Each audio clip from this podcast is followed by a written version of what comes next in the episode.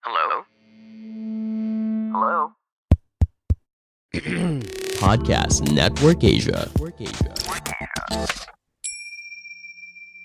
Halo teman-teman, selamat datang di podcast Meditate with Samara. Hari ini aku bersyukur sekali aku merasa bisa mendiskusikan menurutku hal yang sangat penting, sangat relevan yang aku pernah rasakan, mungkin teman-teman juga rasakan dengan salah satu inspirasiku, mentorku. Dia adalah seorang coach dan mungkin akan menceritakan jalur hidupnya yang luar biasa dan pengalaman dan ilmu-ilmu yang bisa dibagikan ke kita. Nah, hari ini aku kedatangan tamu spesial yaitu Kak Aprisa Krisantina. Selamat datang di podcast ini, Kak Aprisa. Halo. Halo Samara, thank you so much for having me. Thank you for being here on the podcast. Apa kabar hari ini, Kak Aprisa? Amazing. I'm so happy, I'm so excited, so grateful. Thank you, thank you. I feel the same. Dan sebelum kita mulai, Kak Aprisa boleh uh, sharing lebih banyak tentang perjalanan Kak Aprisa dan apa yang dilakukan sekarang? Oke, okay, thank you Samara. Halo teman-teman semua.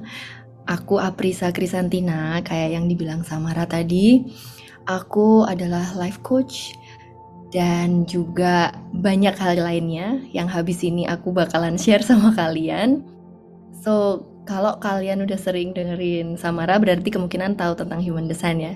Jadi human design aku manifesting generator, profile lainnya 6262 dan aku emotional authority.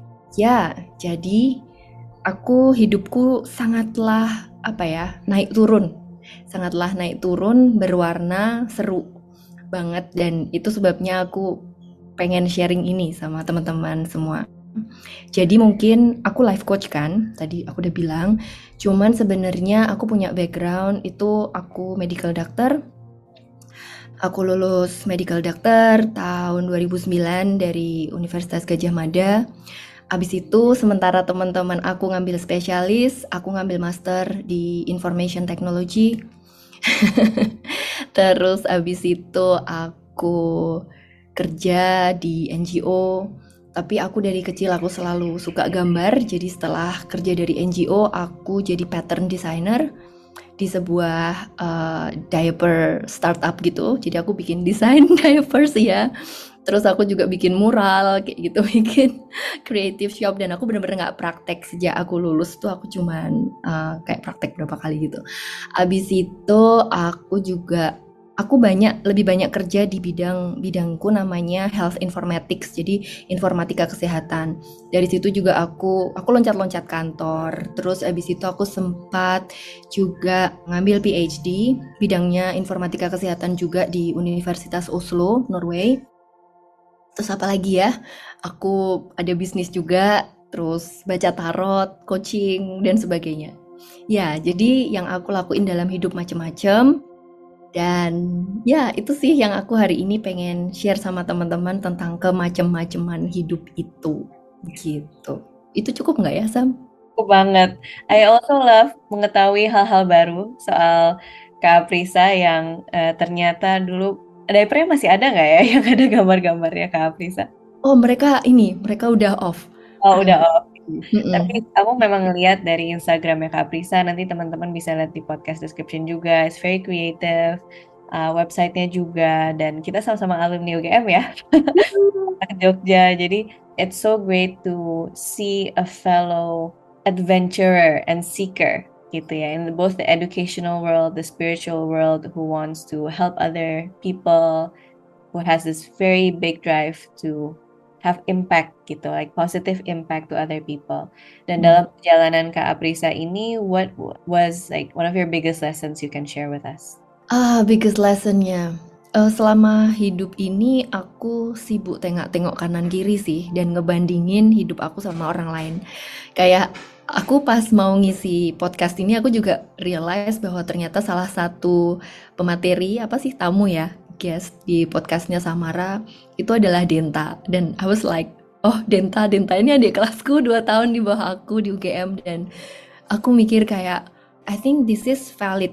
Ketika aku muncul di sini sesudah Denta I'm older than him tapi I'm not following the path ya tanda kutip the path uh, di mana ka kalau misalnya dokter itu harusnya habis itu ngambil spesialis ya kan? Uh, terus habis itu ngambil subspesialis kerja di rumah sakit all those kind of things yang dan aku di sini kayak Oke, okay, it's interesting to have Denta di satu sisi dia ngikutin garisnya dan aku lompat-lompat. Dan I think uh, my message is that meskipun kita beda dari patronnya, dari pattern yang orang-orang lain bentuk gitu, it's okay, it's safe, it's safe to be different, it's safe to be myself. As long as it's kalau menurut aku as it's based on your heart. As long as you are honest with yourself. Gitu aja. Jadi mau sama sama yang lain boleh mau beda sama yang lain boleh yang penting jujur aja sih sama diri sendiri ya yeah, that's very important dan kalau kita sambungin ke manifesting generatornya ya manifesting generator multi passionate like there is so much interest dan kalau kita stay di satu jalur yang hati kita udah nggak excited lagi di situ, mungkin malah jadinya frustrasi hmm. dan mengingat ada kata seharusnya gitu ya. Tadi Kak Aprisa hmm. juga sebut this should and um, comparison itu juga lumayan bahaya kalau kita terpengaruhi tanpa kesadaran gitu, tanpa kita mindful of it. Jatuhnya mungkin kita bisa ada yang burn out, kan dari pengalamanku sendiri juga. Kalau kita stuck in something that doesn't work anymore, malah life force energi kita mental fisikal semuanya terpengaruhi so it's such an important message yang Kak Aprisa mau share dan gimana caranya biar kita benar-benar bisa apa ya percaya gitu kalau nggak apa-apa loh kalau kita nggak satu jalur atau kita mau berpindah karena kadang kita bisa paham teorinya tapi pas di jalan masih tetap ada inner critic atau pemikiran-pemikiran yang kurang empowering. Kalau menurut Kak Prisa gimana?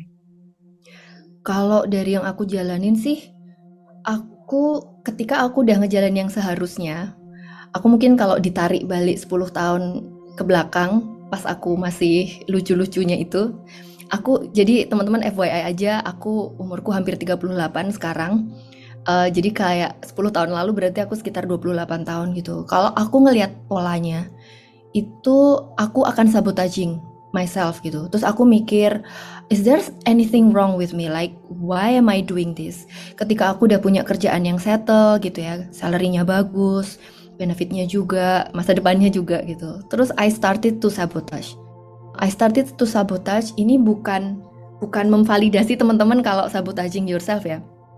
Tapi karena aku memaksa diriku untuk stay di situ Terus aku mulai sabotaging myself karena jauh di dalam lubuk hatiku tuh aku tahu tempat ini udah nggak serving aku lagi. I have already learned the lesson dan it took me so long mungkin karena aku profile line 6 juga ya.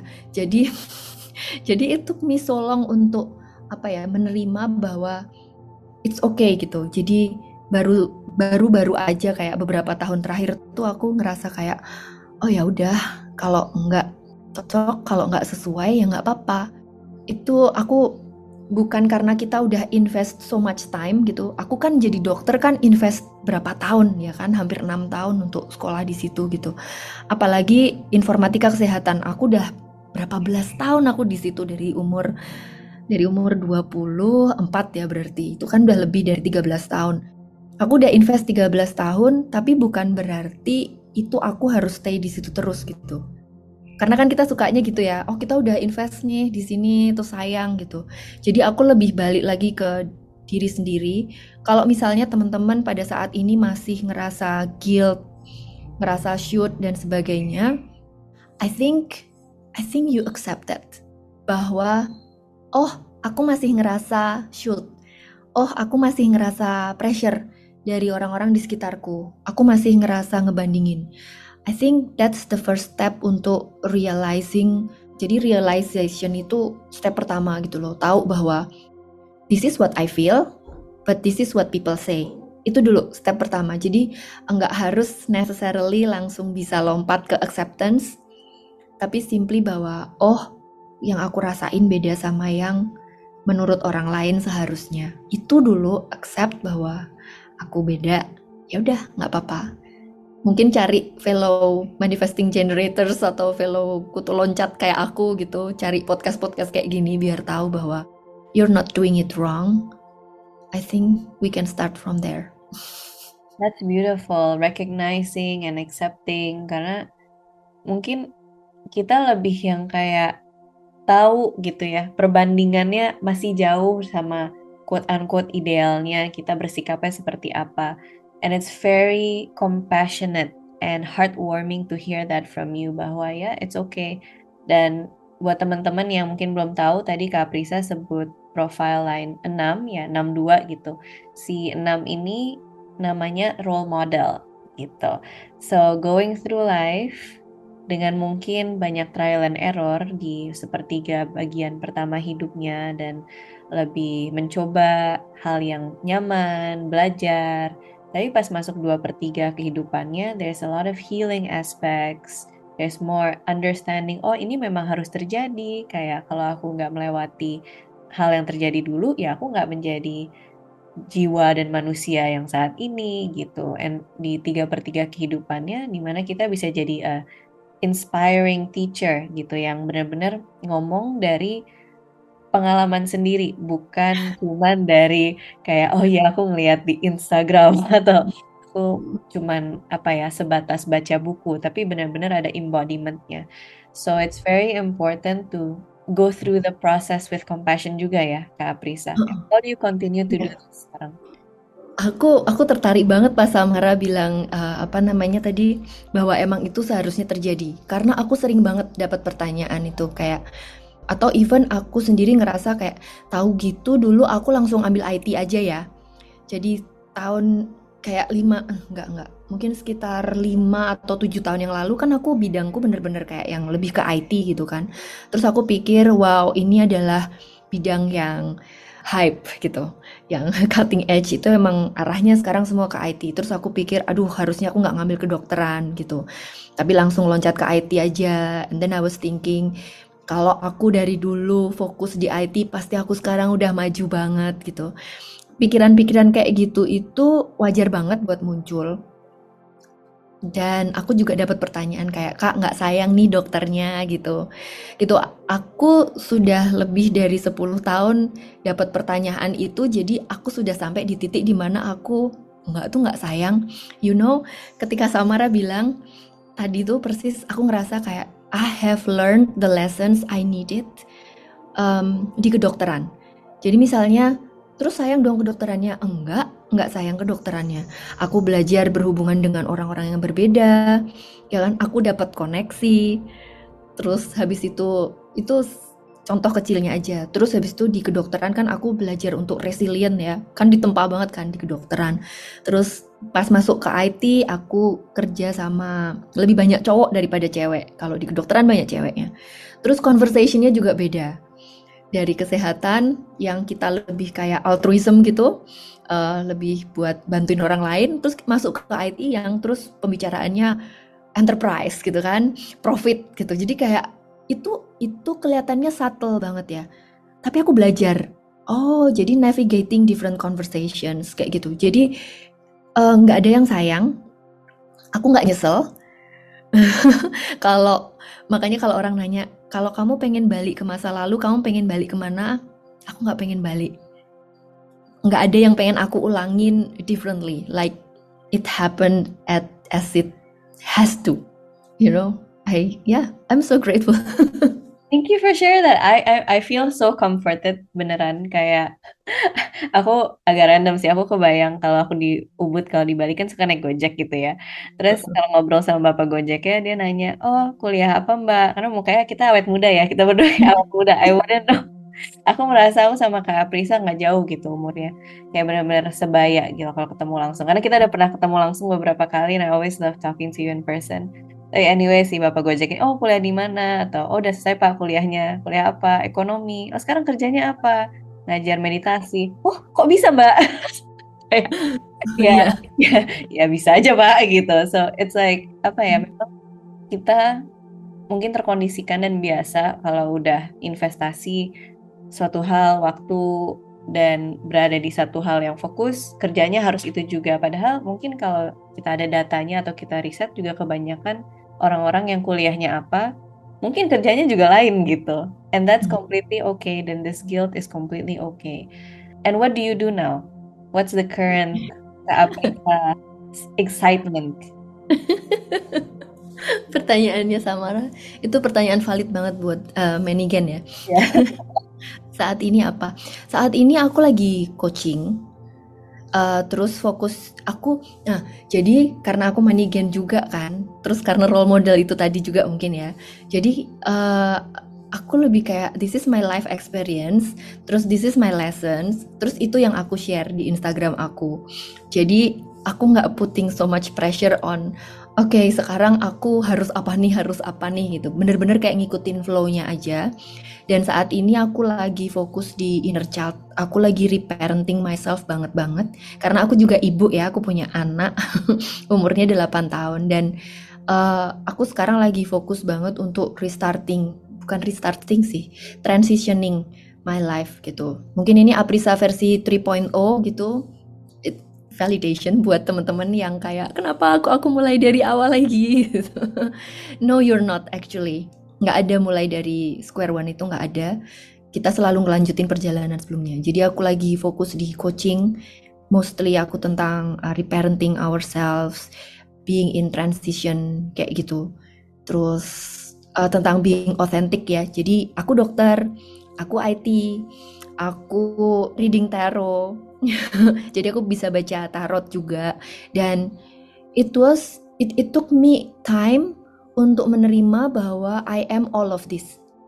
Aku punya banyak faset dalam hidup bahwa Aprisa itu nggak cuman dokter aja. Dan aku juga nunjukin di Instagramku bahwa you know you are allowed to be many things. Ya yeah, don't limit yourself. Jadi itu sih yang saat ini aku lagi ajarkan terus lagi share dan lagi coaching juga gitu. Orang biasanya kalau attracted sama aku tuh kayak yang wow dia hidupnya aneh banget. She sees me. Aku biasanya orang kayak ngerasa kayak oh ya dia paham. I do I do karena hidupku naik turun banget and there's no judgment. There's no judgment karena benar-benar tiap orang tuh beda-beda. Even ada orang yang belajarnya harus berkali-kali harus naik turun gitu and having this compassion terhadap orang-orang itu I think this is how I work. Gitu sih. Does that make sense? Complete sense 100% and I wonder kalau hal praktis yang kita bisa lakuin gitu ya inspired by your work and your interest kayak reparenting our inner child and being compassionate with ourselves every day itu hal konkretnya apa yang bisa kita lakukan Hmm. Uh, sebenarnya ngelihat kalau aku karena udah punya anak ya, uh, jadi salah satunya adalah would I want my son to do this atau experience this atau hal-hal kayak gitu. Jadi tapi mungkin teman-teman yang punya peliharaan mungkin kayak punya kucing gitu ya. Ada nggak kalanya ketika teman-teman bikin target yang banyak gitu? Itu tuh apa equal tuh kalian ngasih kucing kalian target kamu harus bisa backflip, harus bisa you know, harus bisa ngambil makanan begini dan begitu dalam waktu sekian hari itu sama gitu. More or less. Jadi kalau misalnya kalian belum tahu gimana caranya sayang sama diri sendiri, reparenting diri sendiri, ambil deh satu sosok yang kalian sayang banget gitu. Terus habis itu imagine would you would you make them do this? Atau how are you going to take care of them? Itu sih. Itu satu. Terus yang kedua adalah bener-bener kalau aku slowing down ya. Kebetulan karena aku juga Aries jadi biasanya gerusah gerusu jadi aku lebih banyak kayak istirahat stop tarik napas. Terus is this what I feel? Is this what I want? How does my body feel? Itu. It takes a lot of practice apalagi kalau berangkatnya dari yang gerusah-gerusu itu tadi yang biasanya panik, biasanya cemas, terus takut dan sebagainya untuk bisa berhenti kayak oke, okay, apa yang aku butuhin sekarang? Apa yang aku rasain? Kayak misalnya ada meeting atau apa pun gitu terus kayak bener-bener dirasain lagi di badan. Do I want to do this? How does my body feel? Kayak gitu sih. Aku lebih banyak berhenti. Apa sekarang yang aku butuhin? Misalnya lagi cranky itu kan lagi aku aku rasanya nggak enak banget ya gitu kan. Kadang-kadang kan kita gitu ya nggak jelas. Kayak pengen marah pengen sedih pengen nangis nggak tahu nggak jelas. Terus habis itu take time. Terus dirasain kamu pengennya apa? Butuh makan. Mm -mm, butuh minum sama ngangguk-ngangguk. Butuh minum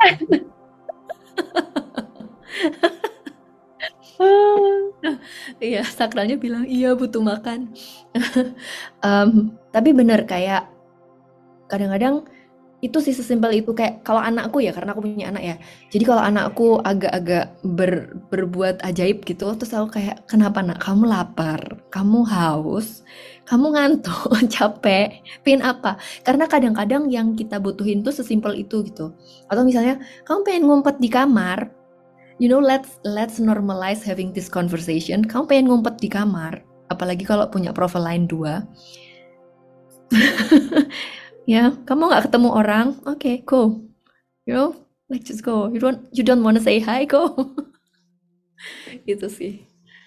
Ya. Yeah. that's very key kayak memposisikan orang lain juga dan dan itu ya tadi um, having this pause and hmm. spaciousness and somewhat yang aku pelajarin juga kayak regulating our nervous system to be okay to pause and to rest and take our time and go into our more feminine energy and all of this kayak ini juga hal yang aku baru pelajari gitu dari hidup yang aku bukan Aries ya cuman mm-hmm. kayak aku hidupnya lumayan masculine dan yang gitu selalu on the go ada target dan wanting to do everything everything in one time bukan everything in in a sequence atau in its own time. Jadi it's a great reminder to ask our body, ask our emotions. I love that. Dan buat teman-teman yang tadi belum tahu profile line 2 itu The Hermit. Aku 24, kalau Kak Prisan 2. Mm -mm. So we do need our recharging time gitu yang mungkin physically ngumpet di kamar, mungkin ya just do something that we love to do and in our own mental zone gitu. Um, that's a great reminder for myself. so thank you. Karena aku juga merasa your Instagram itu banyak daily sharings and that's what I am inspired by by your authenticity, like your emotions, your feeling. Kan Kak Aprisa juga sharing punya emotional authority. So mm-hmm. Being able to embrace these sides of us, menurutku juga is a very important thing in being compassionate dan I don't know kayak just to get to know ourselves more authentically ya yeah. accepting the feeling yeah. karena kalau misalnya kita lihat orang lain contohnya aku lihat Samara aja ya. Wow Samara composed banget gitu. Kayak kelihatan calm gitu kan. Kan? Tuh kan uh, teman-teman kalau lihat videonya uh. Kalian bisa lihat betapa coolnya Samara. Sementara betapa hebohnya aku kalau kita ketemu sebenarnya berdua. Jadi kadang-kadang I used to think bahwa orang yang lebih tenang itu lebih keren. Gitu. Dan aku belajar bahwa it's okay untuk jadi a little bit like whirlwind sometimes. Karena it can be boring kalau misalnya kita ada di sebuah grup terus semuanya tenang, tenang gitu. It can be boring kadang-kadang kita butuh orang yang kayak whirlwind, yang happy, yang excited dan apa namanya all those feelings aku kayak posting, aku posting aku nangis dan sebagainya. Ini ketika kita nangis, ketika kita ngalamin emosi yang tanda kutip dianggap negatif itu, judgementnya itu loh yang perlu kita lepas. Kita accept bahwa kita tuh human, jadi we have all different apa namanya all huge range of emotion ada yang lebih kecil, ada yang lebih sempit, ada yang lebih luas range emosinya.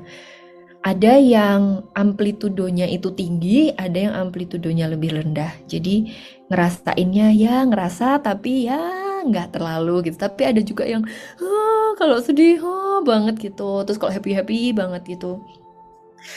it's about accepting bahwa oh ya aku ngerasain ini and it's okay karena nggak enaknya itu adalah ketika kita judging perasaan kita kok aku kayak gini sih kok aku ngerasain kayak gitu I think it's mungkin emotional authority-nya aku lebih kayak oh ya udah aku lagi sedih ya udah aku lagi sedih. And I feel it deeply ketika aku sedih ya udah it's deep. Dan ketika kita acknowledging bahwa perasaan kita dalam gitu besar dan dalam itu malah justru perasaannya kayak merda kayak terima kasih aku sudah diakui. Terima kasih aku sudah diterima. And then it feels better it feels lighter and easier itu sih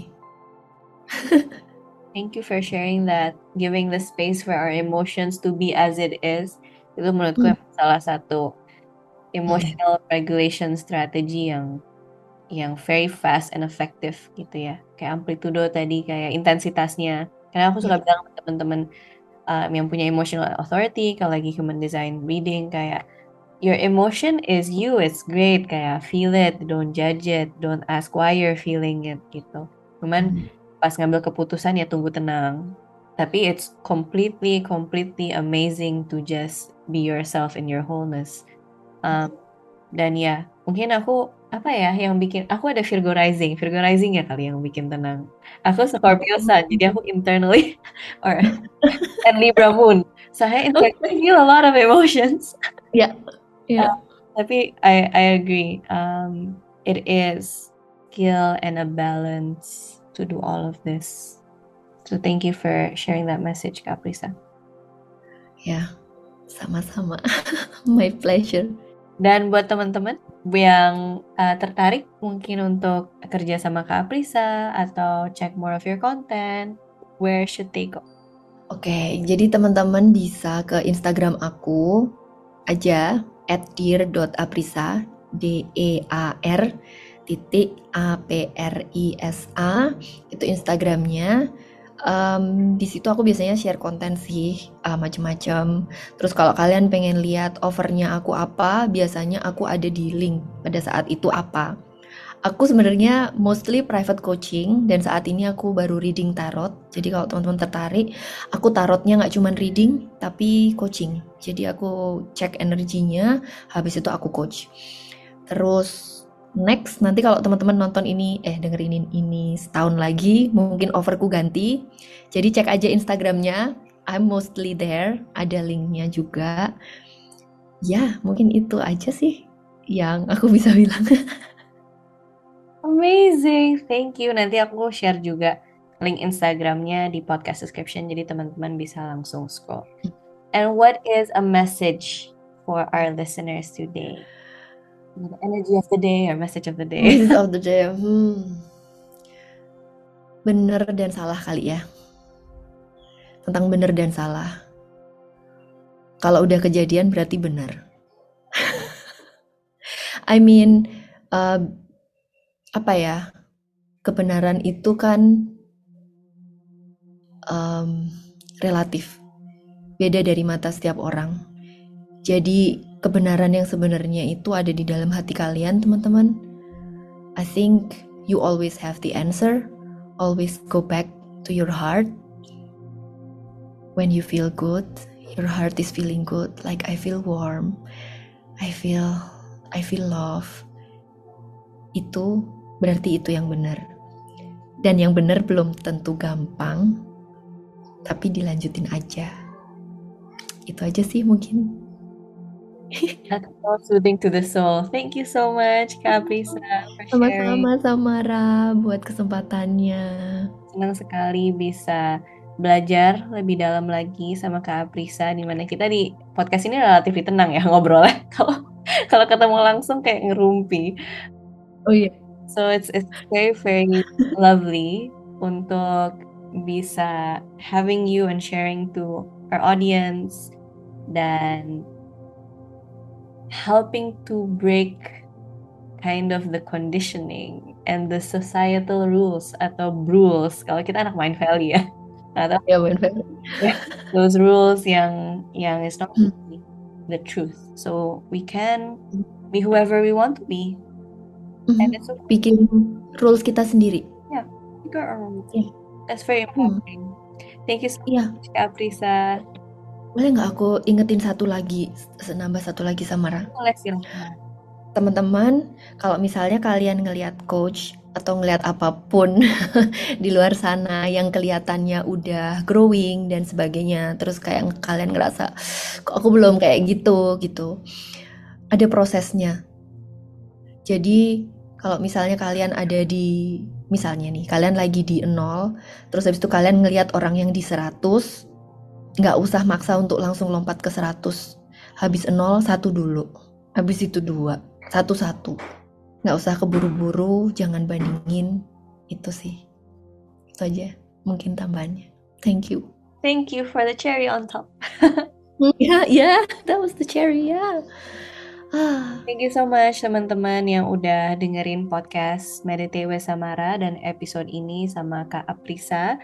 Kalau teman-teman merasa ada suatu message atau ada suatu hal yang muncul dan pengen di-sharing, bisa DM langsung ke aku atau ke Kak Aprisa, sekalian kenalan juga. Dan if you find this is useful, boleh spend ya 10 detik lah sharing episode ini ke orang yang kamu cintai. Take care, namaste. Pandangan dan opini yang disampaikan oleh kreator podcast, host, dan tamu tidak mencerminkan kebijakan resmi dan bagian dari podcast Network Asia. Setiap konten yang disampaikan mereka di dalam podcast adalah opini mereka sendiri dan tidak bermaksud untuk merugikan agama, grup etnik, perkumpulan, organisasi, perusahaan, perorangan, atau siapa pun dan apa pun.